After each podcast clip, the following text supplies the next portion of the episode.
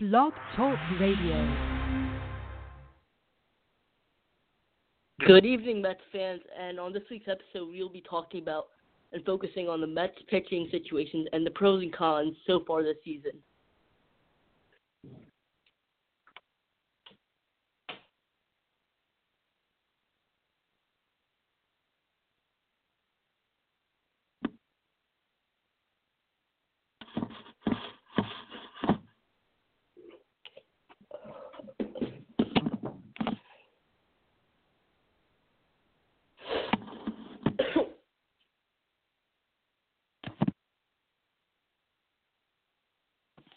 Okay, sorry for the little delay. Uh, we're good. And so we're going to go straight into our weekly awards. So we're going to start with our MVP. And Sal, who would you say our MVP is this week? Um, so basically, I'm going to give my, um, what's called? I'm going to give my um MVP right now. I'm going to go with Jeff McNeil. Jeff McNeil's getting on base constantly. He's been getting hits.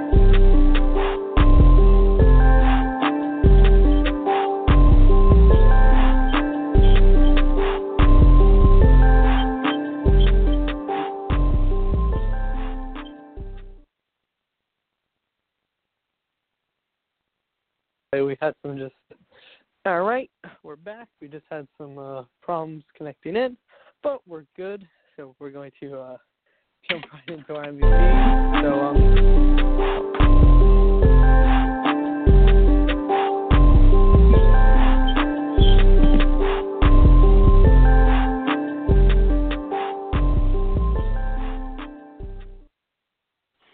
okay, Okay. back once again. Think we got it this time.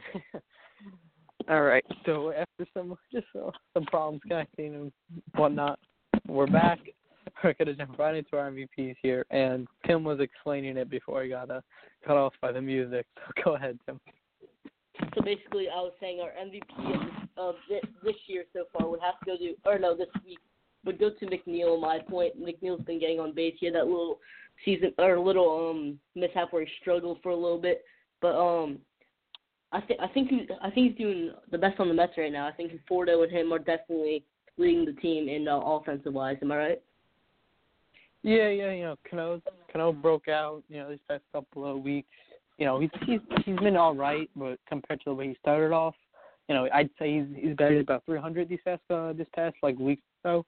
You know, compared to Yeah. like he was on he was batting under 200 at one point during the year. So you know, this is you know big step up. Hopefully he keeps this up. Because honestly, I'd rather him hit. I mean, I'd rather him bat 300 than hit for 30 home runs than bat like 240, let's say. You know, Mhm. especially with a Mets team with Nimmo and McNeil who don't have a lot of power. You know, I feel like you know you could have you could have someone like Cano hit 30 home runs, but then he'll bat 250.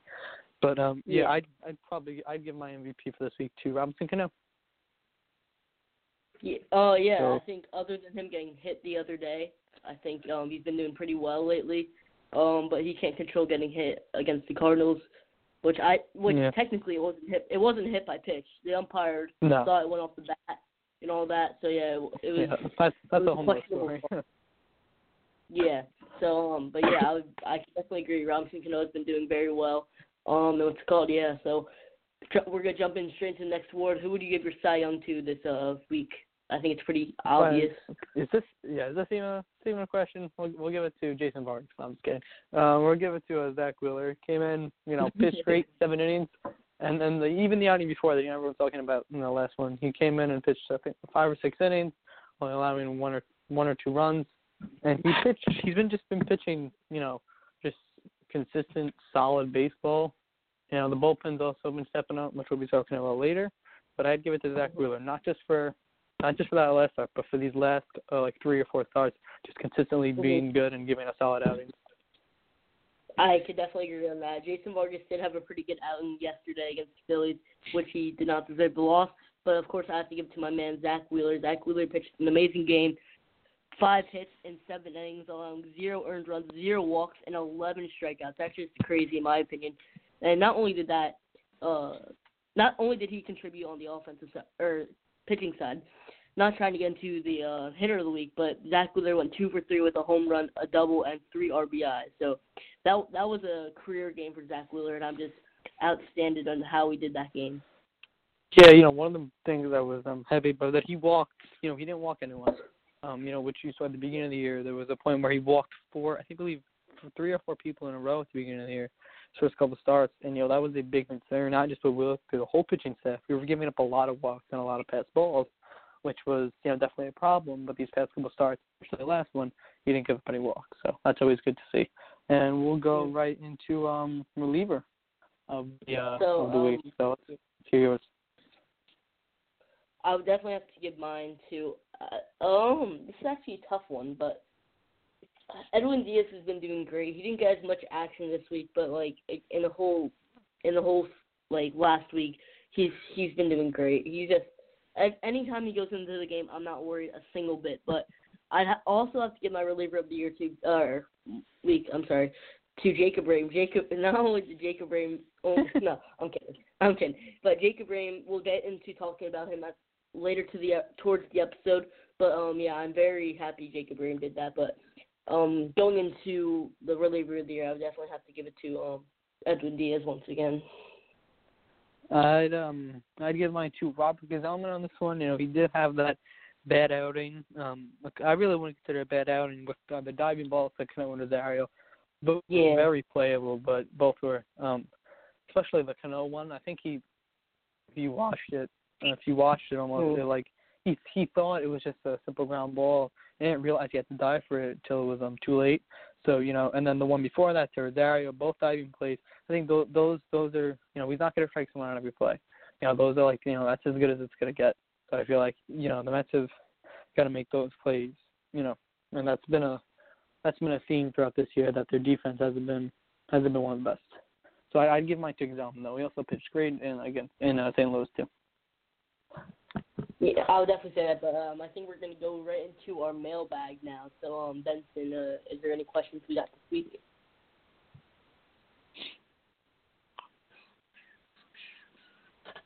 yeah, so uh, first question this week is uh, about some non-Mets players for Mets now.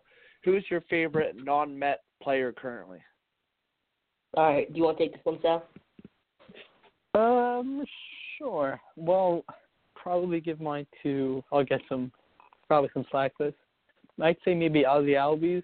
You know, he gets uh, he's he's overshadowed by Acuna, but you know he's um he's an exciting young player to watch. He's fast. He doesn't hit for as much power with contact. He's got he plays with heart. He plays with hustle. You know, he was signed to a big extension, but definitely a good deal by the Braves, and uh, you know, so hopefully, because you see what guys, you know, once they get their money, they almost uh, they really don't care. So hopefully, really, yeah, as a baseball fan, I really wish that doesn't happen to him. You know, I really just uh, wish the best of luck. So who who do you who's who is your favorite non-Met? Um, obviously this is a generic answer, but I'm gonna have to give mine to probably Mike Trout. Mike Trout is from New Jersey, and that's where I'm from. He's just a great guy overall. but Isn't cocky at all. Doesn't let the media get to him. Doesn't let his comparisons to all these MLB greats get to him. He's just a humble player who is definitely the best in this generation, and I respect that of him. Yeah, I, I almost forgot. Um, I'm not even Bartolo Colon. He's not on the Mets. Oh, He's not even on a team. We we almost forgot. Come on, come on. We almost forgot there. Um, but really though, he really does any team he plays for. He really when he pitches, if he's on your team, you know, luckily we, me and Tim, we were able to watch him for three years um, when he was on the. Mets. You know, it really was like he really he gave you a good start, and you really enjoyed just watching him. You know, he's been on so many teams. He's you know, he's really just a good. He's just a fun baseball player to watch, really. I'll definitely say I would agree with Bartolo and all that. But Benson, do you have any more questions? Yeah, one more question is from Mets uh, analysis. Among McNeil, Nimmo, and Rosario, who has the greatest chance of becoming an All Star? I'll take this Uh, one. Tim, you take Uh, this one, and then I'll go. I'll, I would definitely say um McNeil has the best chance. Rosario, um, I think seven errors already. That, that that's just crazy. He has multiple games with more than two errors.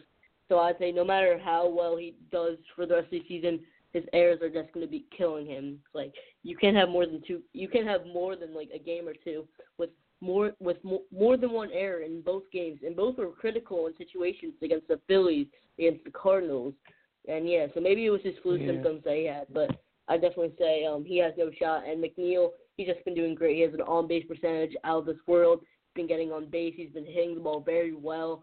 And yeah, um, Nimmo has had a little shaky start, um, but yeah, he's he's beginning to come back and all that. So I'm glad everything's coming together. But I don't care how many All Stars we have, as long as it translates to a playoff appearance for the Mets once again since for the first time since 2016, and that wasn't our best run.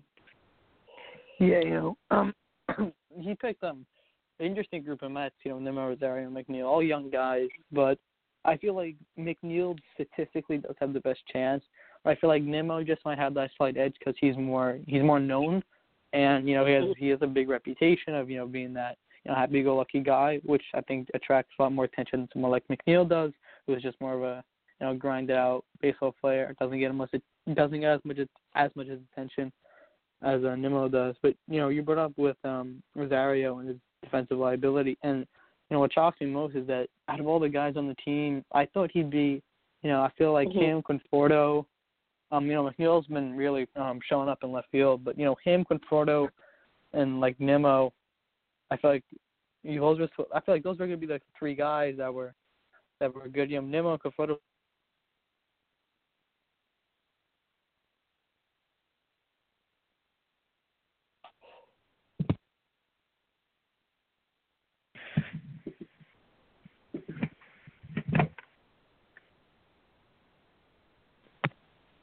Hello, baseball fans. This is Blake here from the Rattle Up Podcast, your number one source for weekly D-backs highlights, recaps, and analysis. Join us right here this Friday, tomorrow, at 8 Pacific or 11 Eastern Time, for this week's episode, where we break down the D-backs' recent sweep of the Pittsburgh Pirates, key performers, and what to take away from the series. On top of that, we'll recap how the National League West is stacking up as we approach the month of May. I'll get you back to this show, but remember, stop by right here tomorrow night, 8 Pacific, 11 Eastern, for this week's episode of the Rattle Podcast. You won't, you won't want to miss it. Okay, so we're back, and you were once again interrupted, but um, I believe we are in the middle of talking about Rosario, but um, I think we're gonna jump into Ramos's defensive struggles. So, um, what's your take on this, Sal? Um, you can hear me, right, Tim? We we were having some problems before. We're just this whole website. We're just having some uh, mix-up. But you can hear me, right? We're good. Yeah, we're good. Okay. um, you know, I see. Uh, you know, as much that's why I preferred um Grandal, even with the signing, that you know you have um what has its um give and take. You know, someone like Ramos, who's a good hitter. You know, he gets on base a lot, but he's not going to be stretching any singles into doubles. You know, he's had some problems. You know, trying to get um some fast balls, and there was um I believe I think it was the second yeah, it was the last game of the series against Philadelphia. And there was was on the mound when he got into that jam. And he, he threw a wild pitch, but I feel like if d'Arnaud was back there, he would get that pretty good for the, the, the guy the guy his size. You know, but again, I would have rather had someone like Grandal, who's more well rounded. You know, he's not a speedster, but you know, behind the plate, you know, he's a he's a lot better. Plus, you know, Ramos is still getting um pretty much still getting you know not still still getting like into like with those guys that, made no sense but like still getting still getting to know all the pitchers and do they like so that combined with his defensive liability is you know iffy but he does have a good arm so like do you think the pros outweigh the cons Tim or do you think it's uh, a cause for concern Um, Wilson Ramos for the most part has been a great bat on the offensive side. He's batting like 290. Didn't have the great night. La- he didn't have the greatest night last night, putting up three strikeouts, one short, of the golden sombrero. But um, what's it called? Um, yeah, I would definitely say um guys like Yasmani Grandal were considerable in the off season. We let that go, but overall, Wilson Ramos hasn't been too bad of a catcher. He's let a few pass balls go by him, as you said earlier. But I think just I think just the chemistry between all of our pitchers. Our pitchers are pretty good. They have pretty nasty off speed, including Degrom. And Syndergaard's fastball is pretty hard to catch when you have 100 miles per hour, 80 miles per hour. It's just 85 coming from his off speed. So it's kind of hard. I think the chemistry will start to kick in mid-season or hopefully sooner. But yeah, I think Yeah. just a lack of chemistry going on lately. But hopefully we, everything gets down and everything will be good by um mid-May and all that. Hopefully earlier. Yeah, um, so we're going to um, jump into our next topic here, which is going to be the uh, the Mets resurgence of pitching. How the Mets, you know, at the beginning of the year we had some struggles. At one point, leading the National League in the ERA, but now only behind um, only behind Philadelphia or Washington, excuse me. But you know now we've stepped it up with Wheeler, Matz, and Vargas actually pitching um, relatively well, at least for their standards. Um, you know, but we still have and the bullpen also. I'm picking it up. So do you see um, anyone almost not playing as good as they're supposed to right now, Tim, or not up to their standards? Um, obviously Degrom, but we we were told um his elbow's been barking lately, and that's why his everything has been a little shaky for him lately, and that's why his starts have been a little off. He is returning tomorrow for, or hopefully tomorrow against the Brewers. It hasn't been confirmed yet, but hopefully it is because I'm going to the game tomorrow. But yeah, he's definitely not living up to standards, but I can't be too hard on him. but um, I would definitely say he's not living up to standards. But um, what's called Wheeler started the season off a little shaky, but with that last start or two, definitely that last start, I'm definitely starting to gain confidence back in Wheeler. He's cut down the walks as he had zero walks last game, and yeah, he just learned to go back to his old self, going up seven innings, which he hasn't done once this season, which I'm very impressed with. And um, guys in the bullpen, Familia, what's he doing? Familia has only had probably one or two good outings out of the bullpen, which is just crazy because we signed him for a pretty big contract. And it's just kind of sad how he has been blowing a few games, blowing games against teams we should beat. Nothing bad, too bad has happened so far, but I'd say definitely Familia's not living up to his standards as a Met. But yeah, um, hopefully we can get old Familia back, but just have him as a one-ending guy. But Mickey cannot use him as a two-ending guy because we tried that once this season, it just didn't work. But um, yeah, him, Justin Wilson's a little shaky, Seth Lugo, a little shaky, but nothing too too too bad to concern about. Um, Vargas, we we're getting what we expect out of him, but yeah, overall everything's good. So um, Sal has been is um been um Yeah, I'm, uh, you're back. yeah, I'm You're back. I don't know. We've had some. Okay. We're having a lot of problems today with just connecting and this whole website. Um, sorry about that, guys. We we really, it's not really it's not really just me. You know, my finger slipped me. It's, we're just having some problems on the other end, but hopefully this should be good now. So, um, Mhm. Yeah. Tim, as we, as you were saying before, uh, continue. Oh yeah, I was I was just saying guys in their bullpen like Familia and like Lugo and all them have been like haven't been too bad lately, but they haven't been living up to my standards. I've been hoping them to like live up to, and if they can't get to those standards, I don't see us making the postseason this year because we need a great bullpen to shut down. We can't allow our bullpen to blow any games, maybe one or two, but that's not what I want. I want our starters to be responsible for everything if we lose, but our, I want our bullpen to be top notch and just be able to get out of like one inning. So we need pitchers to go one inning, just one inning for the day. We need um some pitchers just to pitch point one innings, just get out that lefty. But instead we're like walking them or laying up base hits, extra base hits, as a matter of fact. But yeah, we just need to get these outs and like take it one out at a time just to get these batters out in the late innings. So you're a fresh arm out of the bullpen. We're using you just to get that out, and if we can't do it, we, we're not making the postseason. Simple as that. Yeah, yeah, yeah. You talked about Syndergaard, how he wasn't been up to his standards, and he does this um most years. Like the beginning of the year, he he doesn't manage very well.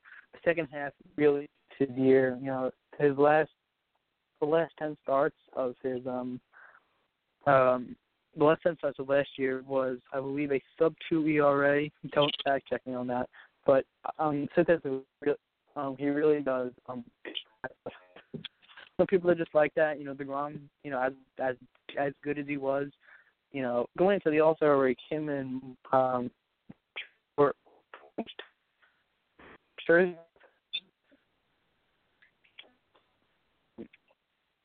Can't hear you.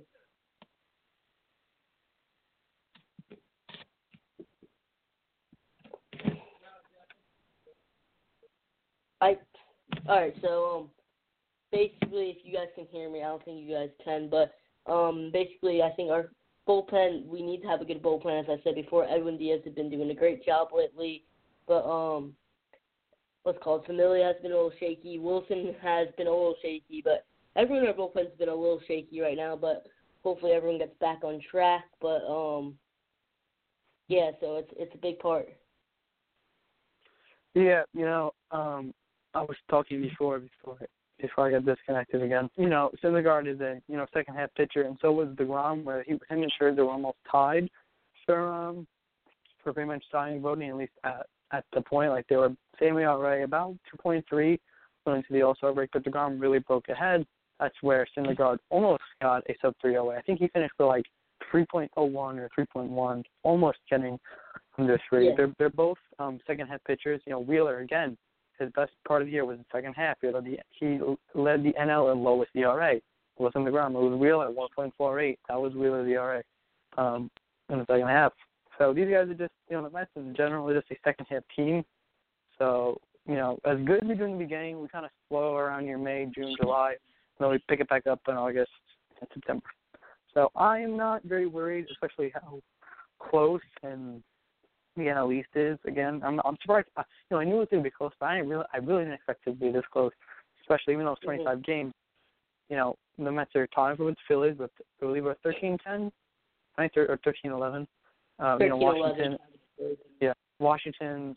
Uh, I think they have 10 or 11 wins. So they're only two games behind. You know, I honestly really didn't expect it to be this close. I thought by now, you know, at least one, one team would have a at least a three-game lead.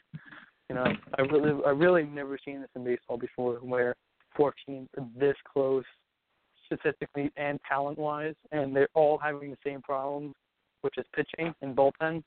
Like all four teams are producing offensively, and all four teams are struggling like pitching. Like it's it's purely strange how each team is doing right now. So I'm I'm not, you know, I feel like, you know, with the Syndergaard and Degrom, those guys, you know, I'm not worried. But let's actually get to the point. Let's actually get back to the point of the guys who were, you know, actually pitching decently and actually pitching, you know, over our standards. Who would you say has been pitching really well these last couple of games?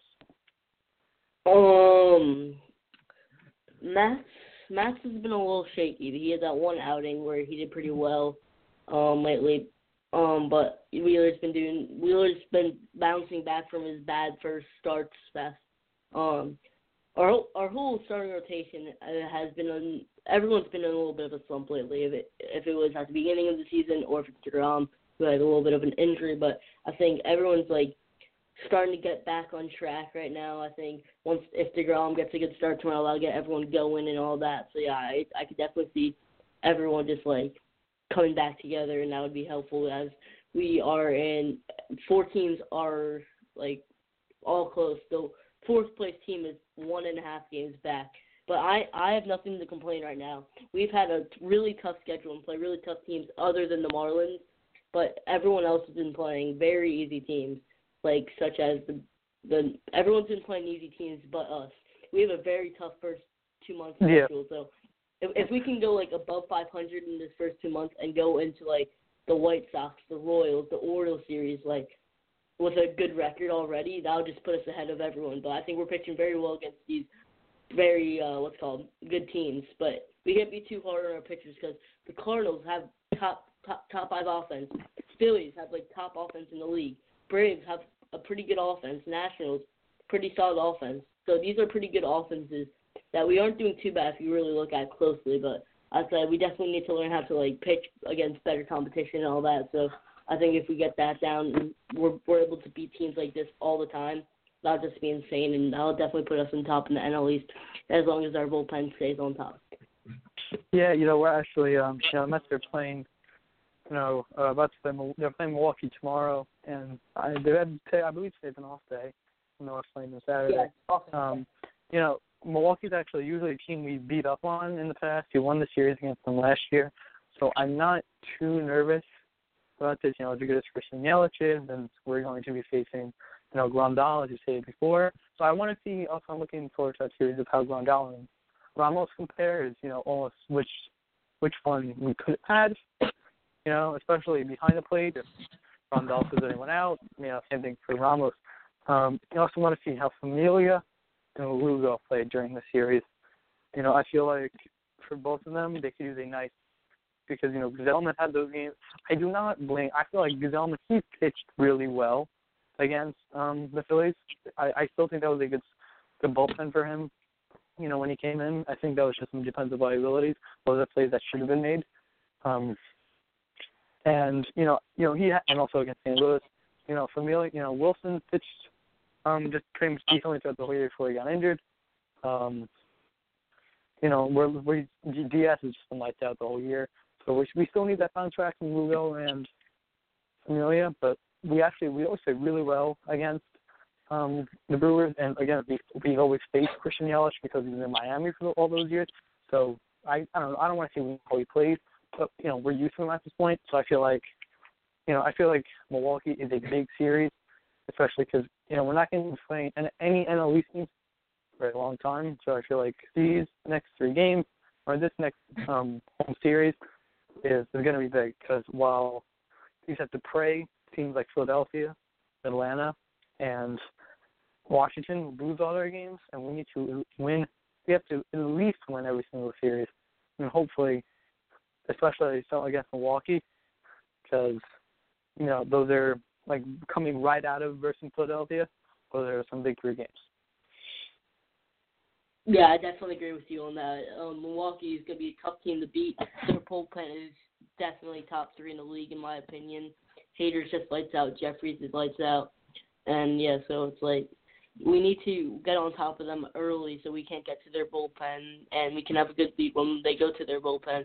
So yeah, so it's like we need to capitalize on these teams like losing. Like the Nationals are losing to the Rockies. Like that's that's a tough series. Don't get me wrong but we need to capitalize on these teams losing. So I'm sorry, but um, if we capitalize on these better teams, as I said before, when when we get to the weaker teams, that would just be make our record a lot better.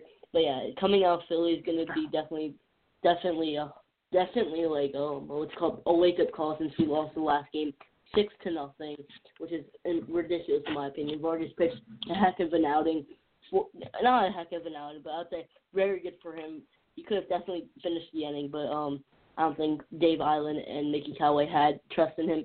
But yeah, so it's, this is definitely going to be a must-win series for us. We need to at least take two out of. Uh, we can't get swept. That's the main part of what I'm trying to say.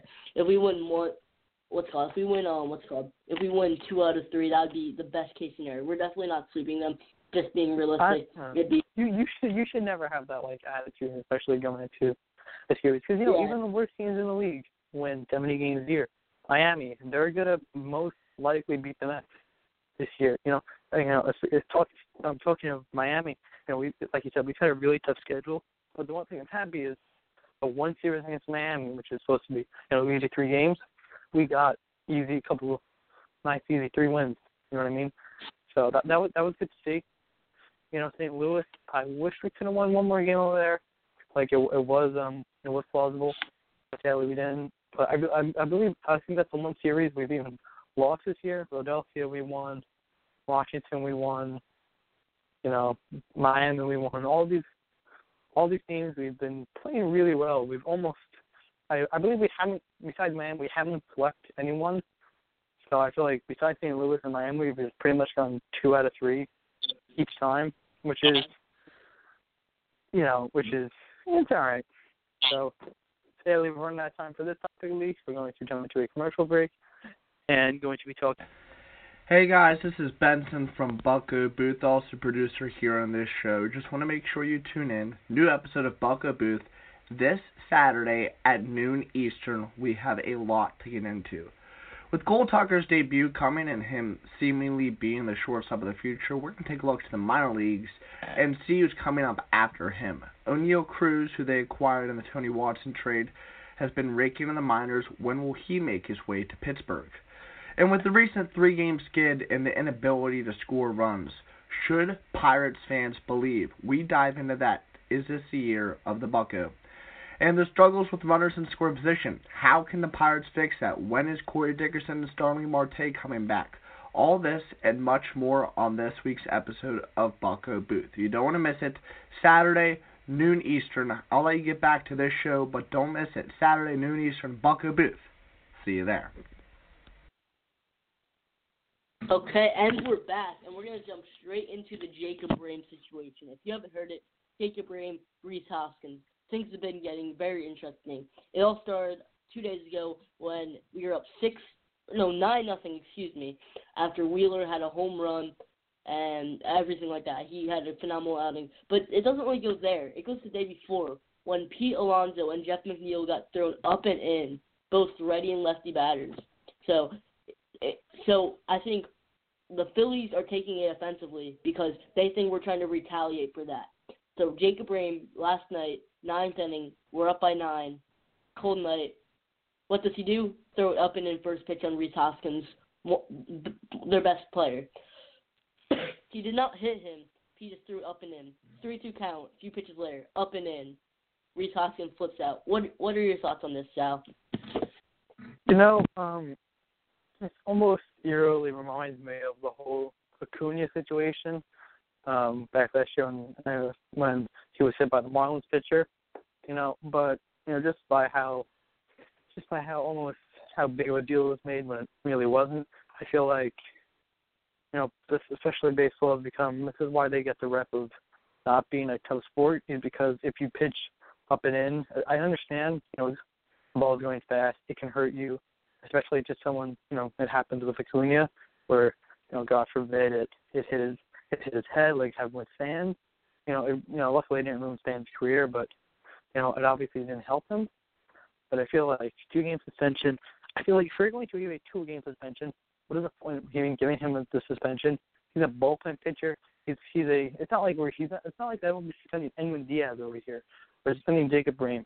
He doesn't even play if we're in the you know in a close ball game.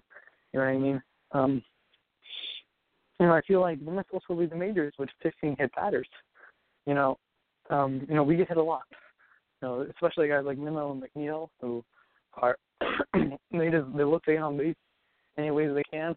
So if they see a ball coming up and in, they're gonna try to get hit. You know, that's just how they play.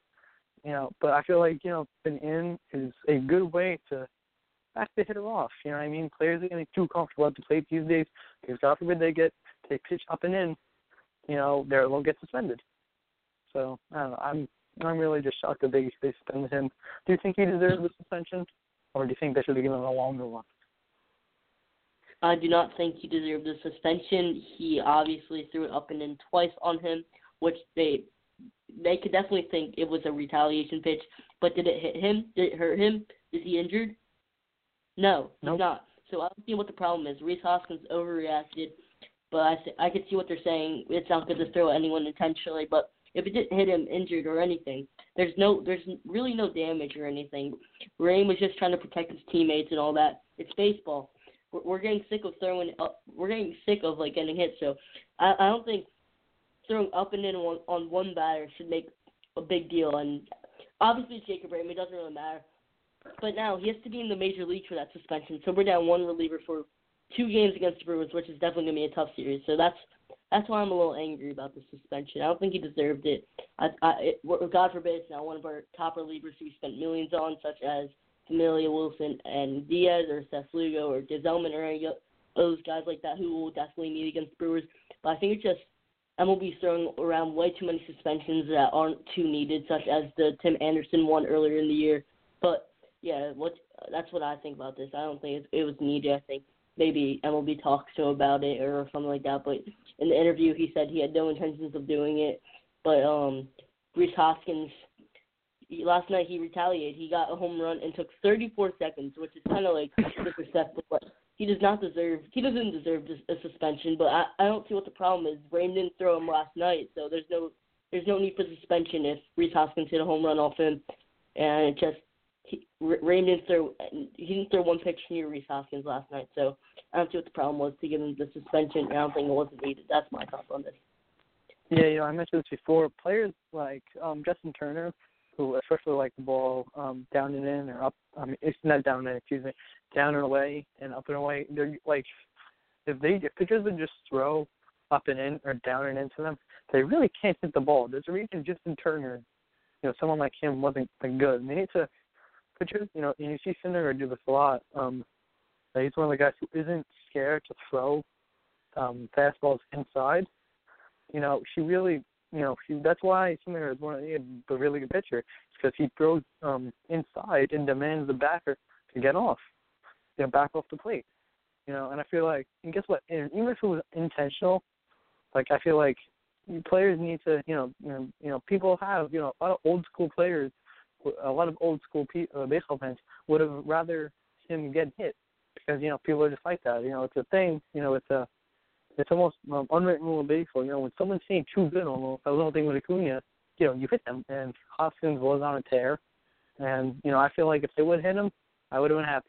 If there was a brawl in Philadelphia, if there was a brawl at Citi Field, I would have loved that. So at least from a fan standpoint, I feel like it was not a big deal. And I, I understand if oh the guys over at the, the Phillies past there, you know, mad at Jacob Rhame and mad at us Mets fans.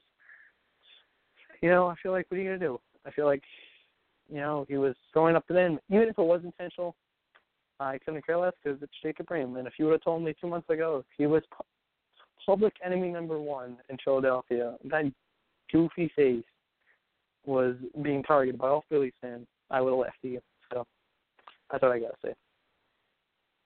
Yeah, so I think we're we're gonna jump into our final topic, which I believe is one of the most important ones of this episode. It's gonna be about our winning formula. So, go, winning formula going into the Brewer series, one of the best teams in baseball right now. Um, they haven't had the best record, but they've get they've been getting a little unlucky in my opinion. So um, I think the as I said before, what we need to do is a score early. We need to attack them early. They don't have a good pitching staff. Like they just signed Gio Gonzalez, but they don't have a really good pitching staff. They have a great bullpen, so if we attack them early and get a lot of runs in the first few innings before they can get the Hader, before they can put in Jeffress to close it, we need to attack early so those guys can't shut us down. Because those are two guys I don't want to face once a one-run game. Yeah, um, you know, I feel like when it um, also goes to the lineup, the way Mickey Callaway has structured his lineup. You know, um, McNeil is hitting, oh, is hitting for a higher average. The thing about Nimmo is he's more of a on base guy, where McNeil is just swing and um, try to hit the ball type of guy. And you know, you know, like I said, Nimmo, you know, walks more, breaks at the plate, gets hit by pitches more. You know, it's really tempting to bat McNeil first or even third the way he's been hitting. But they kept him at second and he's been producing there. You know, Nimmo stated um Nimmo stated first. He's picked it up. Third, he's picked it up. You know, the whole so with um the way they structure it going, you know, righty lefty righty, um, you know, I really don't see but the one thing it does do about that, the one thing it does do is it creates depth. So Conforto bats fifth, which arguably a guy that came at third. And then you have Ramos fourth. Um, you know, the thing is, you know, Ramos with speed, obviously, but then you have six would be, let's see, six would go to, Tim, help me out here. Who would, six would go to, six would go to, six would go to, who would six? Oh, six would go to, um, Alonso. Or if they Yeah. have McNeil there that day. I blanked out there.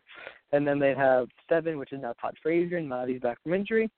Eight would go to Rosario, and then um you know nine go to um nine will go to a pitcher. And which I feel like which with that lineup, you know, you could have a you could make a top heavy you know, um top heavy uh, a lineup. You know, you could bat McNeil, Alonso, Cano, Ramos, Conforto, and then have you know the bottom. But they don't. You know, they they really spread it out. So you really, you know, you going up there, you got Nimmo. You know, like you you almost have. It doesn't matter if it's one, two, three, or seven, eight, nine. Not really nine, but you know, um, six, seven, eight, let's say, or one, two, three. You know, all those guys are going to get hit, or at least have the possibility to get hit. That's you know that's the problem with having you know someone like Thomas Nido or Lagares play. Almost ruins that um, you know lineup depth, which is um, Mhm. very underrated. You know, baseball is not a. I mean, baseball is a team sport. You can't just go out and pay a guy a billion dollars and suddenly, uh, you know, they're good again. Mhm. That's what the Phillies fans think that's going to happen, paying Harper three hundred million dollars, but you know it hasn't translated to their prophesied year yet. So you know we'll see. But you know it's a team sport, and having a deep lineup is very important, and you need that. You know, having a deep team in general. You know we have a lot of bench depth. We we at least we all we have a lot of bullpen depth, which I think we still do. We do. Familia is going to bounce back. Lugo is going to bounce back this series. You can count on it. Um, Wilson's on a 10 day deal, but he'll be back soon, and he pitched good when he was uh, healthy. DeGrom, Matson, Vargas had good um games, and DeGrom and Syndergaard are just, especially Syndergaard, are just second hit pitchers. So we are. So so is everybody. But um, you know, I think that's, that's the only big part of our team is is the lineup and how how we get structured. That's very undervalued skill that Mickey Callaway is shown to um shown to do. Has shown to do, you know, time and time again. His has constructed very good lineups, very interesting lineups too. And sometimes I'm batting Alonso second or batting McNeil second. But I mean, you know, especially um, another thing is very important of going on around here is defensive alignment. Um, you know, they could have batted Nick the student have batted had McNeil in second base when you know when they were when you know on just like rest days, you know, when just kind of whatever. But they kept him left because they wanted to get used to it. And Store a couple of days ago he threw a cannon to home plate when someone was trying to when someone was trying to go to home. You know that that's called development. You know that's you got to stick with him because if you do not and you keep him at let's say he plays left field 70 games and you know a com- combination of third and second and they're like 90. What happens is the Mets go to the playoffs, which we are going to do. That's the plan, we are going to go to the playoffs this year, and we're going to win. Um, you know, and then what happens is, let's say he only played 70 games instead of the 140 or 130. You know, they'll put him at third and second or whatever on rest days. Um, you know, you have to put him there those games because, you know, in the playoffs, let's say, you know, if that would never have happened, maybe we, we maybe we would never have had that out. You know, maybe, you know, maybe McNeil made a good defensive play. You know, it comes with time. So, what, what's another thing that you think the Mets need to do to succeed in this series, especially against Milwaukee? Um, as I said, we need to attack early. We need to, as they have a great offense, Christian Yelich, Lorenzo Cain, all these guys like Christian Yelich, all all these guys, uh, Jesus Aguilar. This is a deadly line, so we need to we need to uh, try to uh, avoid as much contact as we can. We need to try and take our chances with break uh, payoff pitches. We need to get strike three on all all of them. Uh, I know that's a generic uh, game plan, and you may ask, how do we do that? I think we just have to attack them early. We can't we can't waste any pitches on them. We just need to attack them. We need to maybe work in the counts a little bit, but we need to like be patient and all that. So um, so we we obviously need good pitching. We need a great bullpen. We can't have any mistakes in the bullpen to blow any of these games. These are big games that were are going to be make or break games in the future for the NL East standings. So, just really, we have only one more minute here, but one thing we do need to um, worry about is obviously the Mets. They have a young core, but we also have some aging guys and big guys, and uh, Cano and Ramos and they really do need to step up defensively as much as our uh, as much as our young, as much as our young guys do, like Rosario and McNeil. So we really need to play. We need we really the Mets need to help Cano, especially because you know OBI. You know, as, as as you know, you know that's one thing about having you know McNeil left is you know Cano is not as good a defensively as McNeil was. You know, as good as McNeil offensively is, he is a really good defensively. There's a reason he could play left field and second base because you know, he's really good defensively. So I feel yeah, like, you know, yeah. Cano has to work on his defense, and so does Ramos. But I feel like um, that'll come with time, and you know, the mm-hmm, chemistry yeah. between them and the shortstops, you know, him at third base and Alonso. But I feel like the mixture of veterans and young guys that is that mm-hmm. is key to winning championships. Definitely. Definitely. Um, you know. Yeah. But That's sadly, we've um, have. I'll take us out. Um, sadly, this, that's all the time we have for tonight's game or show. Um, if you haven't checked out our stub yard code, you can get ten dollars off your first purchase. BPN ten. That'll get that'll be a big help to us. And yeah, so if you want to save money and help us out, if you respect our grind, just use that code, and that'll be great for us.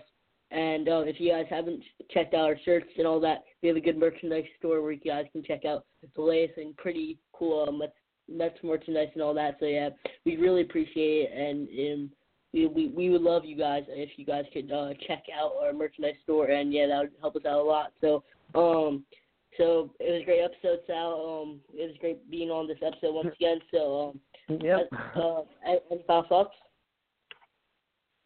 Uh, you know, yeah, it really does. Like what um, you know, Tim said, it really does help us out, and really just helps me, Tim, Benson, all the other guys from each podcast.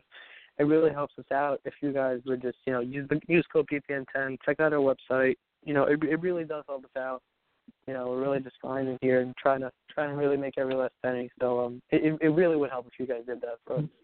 And um, right, you know, we'll uh, See you later, well, yeah, like I said, yeah, we've run out of time, but um, we'll uh, we'll talk to you guys later.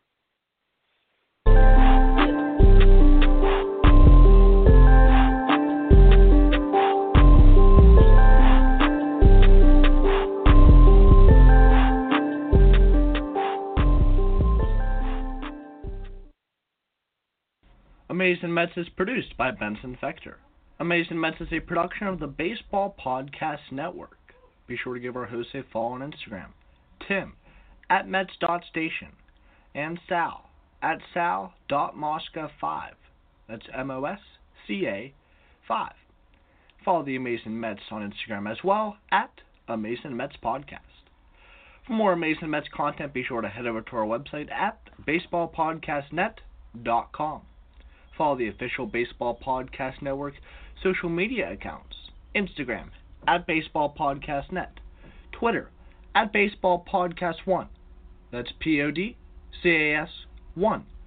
YouTube at Baseball Podcast Network and SoundCloud at Baseball Podcast Network. Thank you for tuning in to Amazing Mets. We'll see you next time.